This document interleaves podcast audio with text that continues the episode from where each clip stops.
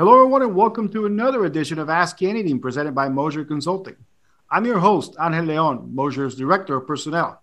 We're glad you're with us for episode six of Ask Anything today. And with us is one of Moser's team managers for analytics department within our data and analytics division, Rick Clemons. Rick is an experienced BI professional with a background in customer service and marketing.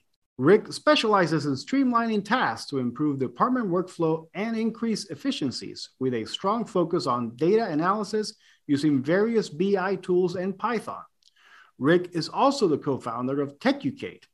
TechUcate's purpose is to promote technical education through means of easy to learn coursework that encourages innovation and inspiration for the empowerment of the Indianapolis community of tech focused learners with a focus on increasing technical programs that target Black and Brown communities. Rick is here today to talk to us about the benefits of a STEM summer camp for your child.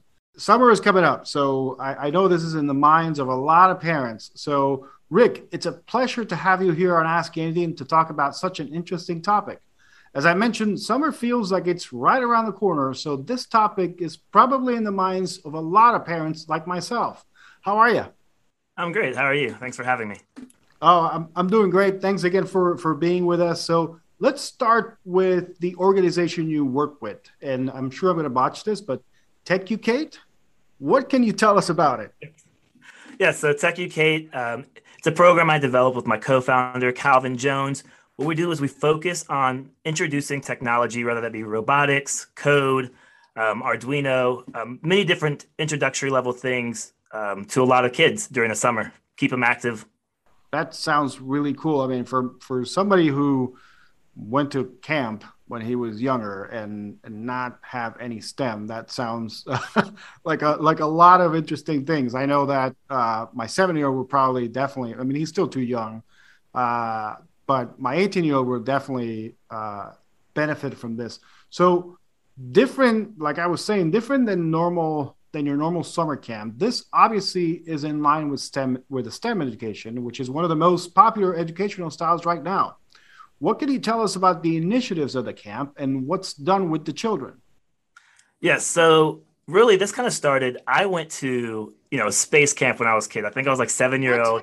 I went to my first space camp. It was great. We had space ice cream. We learned how to make, you know, airplanes out of straws and different types of things.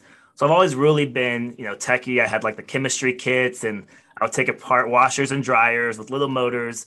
Um, and so I've always been a dabbler into tech.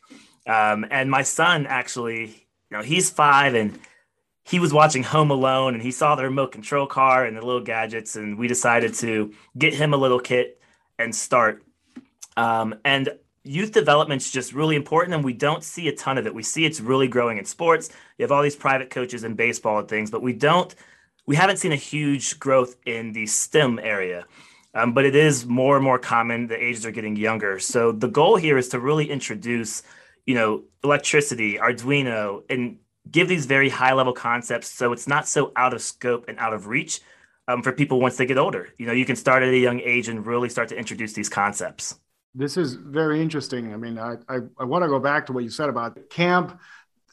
I'm, I'm speechless because when I was growing up, I mean, everything I had was just sports camp, like you mentioned. Yep. And not that there's anything wrong with that. Obviously, if you're if you're growing up and sports are interest to you, then then that's great. But you know, you need we need to have a more diverse uh, offerings for the kids because not everything is about sports. Not everything is about you know, I hate to say band camp. I'm sorry for those of you who love band camp. I was gonna say I wanted to go to space camp when I was a kid, especially after I saw the movie that was literally named Space Camp. I can't remember the, the actress who was like one of the main characters. I think she she wound up playing Marty McFly's mom in Back to the Future, but I, I cannot remember. I think oh, I can't oh. remember her name, but yeah, good good one for your five year old. I think. Um, we'll have to check that one out. Add it to the list. Yes, uh, it's literally called Space Camp. Yeah, I we didn't. So growing up in Puerto Rico, we didn't have anything similar to space camp. I mean, I think the only thing I could say that would topple that is just beach camp. I mean, we basically spent you know days after days on the beach. So I don't know. Space camp does sound a lot interesting than staying on the beach and getting sunburn every day. So, All right. So I understand that your main focus with TechUcate is fifth through ninth grade uh, kids, which are honestly, that's a great age for kids to start learning STEM. Focusing on the older kids, though, so basically the ninth graders, how does mm-hmm. this help them become more in love with STEM as they see that finish line of high school? Yes. So, really introducing this to kids, it's it's hard because if you're not exposed to this, you know, whether you have parents or siblings or someone you know, it's kind of out of reach. You just see these mm-hmm. crazy, I need to know math and I need to be this genius. And it, it really seems out of reach. So introducing this um, to those freshmen, sophomore, juniors before they're entering into their, you know, whether it be college, post secondary, boot camp, um, really kind of gives them encouragement and hope that they actually have already been exposed to this and it's not as complex as it may seem and it's not out of reach. So it's kind of this momentum to continue down this journey and really dig into this potential career path. Well, and you're starting them off. We mentioned fifth grade. Obviously, the hope is that you get you get a kid that's that young, and then they come back. You know, I, I don't know all the specifics, but maybe have them through their own school, have them go through STEM, then come back the next summer, and so on and so forth. So by the time they get to ninth grade, you're hoping that that brain has just been like a sponge. Mm-hmm. They're basically immersed in STEM. And so after that ninth grade summer, then they go into 10th grade, you know, as a sophomore in high school. Now you start thinking, wait, maybe this is something that I want to do with my life in the future. So I think it's a great age to start them. But before we were talking about this, you mentioned that you had received some some requests for younger children as well. Yes, um, I was very surprised. So a few schools and programs have reached out and actually have asked um, for us to come up with curriculums to develop as young as six years old. Wow. And you know that was incredible to see that. But when you think about today's, you know, the younger generation, they are catching on so much quicker. It's incredible. You'll see, you know, what was a pro athlete, you know, when they were 19, now a seven or eight year old has those same skills. And I, I, believe that's happening in education as well, just because the access to resources.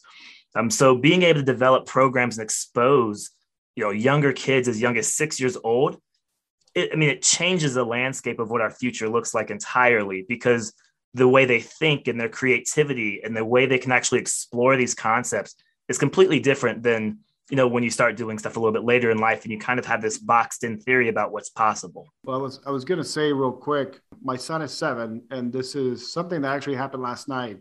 We were i was reading him a book. I had him and my my four month old son in bed and so i'm reading him a book and it's about it's about space. It's about the planets the sun and all that. And on a whim he just basically mentioned all the planets near our sun like one, two, three, four, five, six, seven, and it's and I'm like, whoa, like you're seven and you already know. I can't even remember what's the closest right. planet to the sun. Like if you ask me right now that question, I'd be like, I don't know.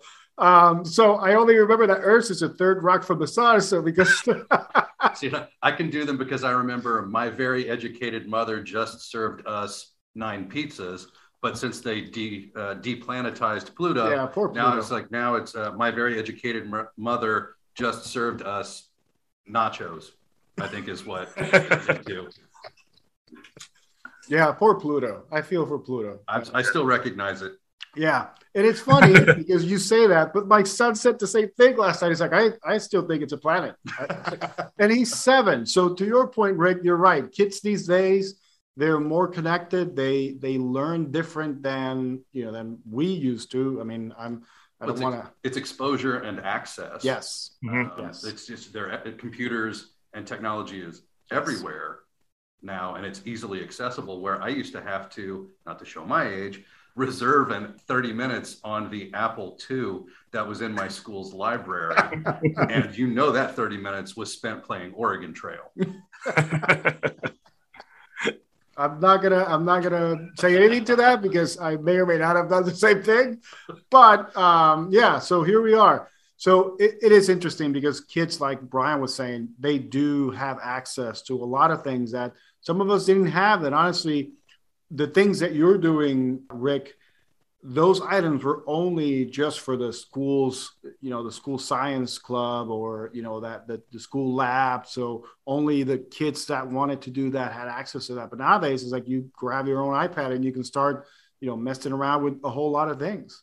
Yeah, absolutely. Um, and that's one of the great things is, you know, with the access we have, especially online programs, you know, you can take a physical concept in this digital world, build it, and then actually do it right next to it. So we're, we use a program called Tinkercad, and it's amazing. Um, it allows us to pull in batteries and LEDs and a whole bunch of different components and actually build it. And it shows you when you do it right, when you do it wrong, and what would actually happen without it happening in real life. So you you you're able to kind of grow a lot more without some of the risks, right? You, you don't have to go worry about. Uh, so when I was younger, I was very exploratory, and like I said, I would I would plug motors in, and I remember, I think my dad had a heart attack.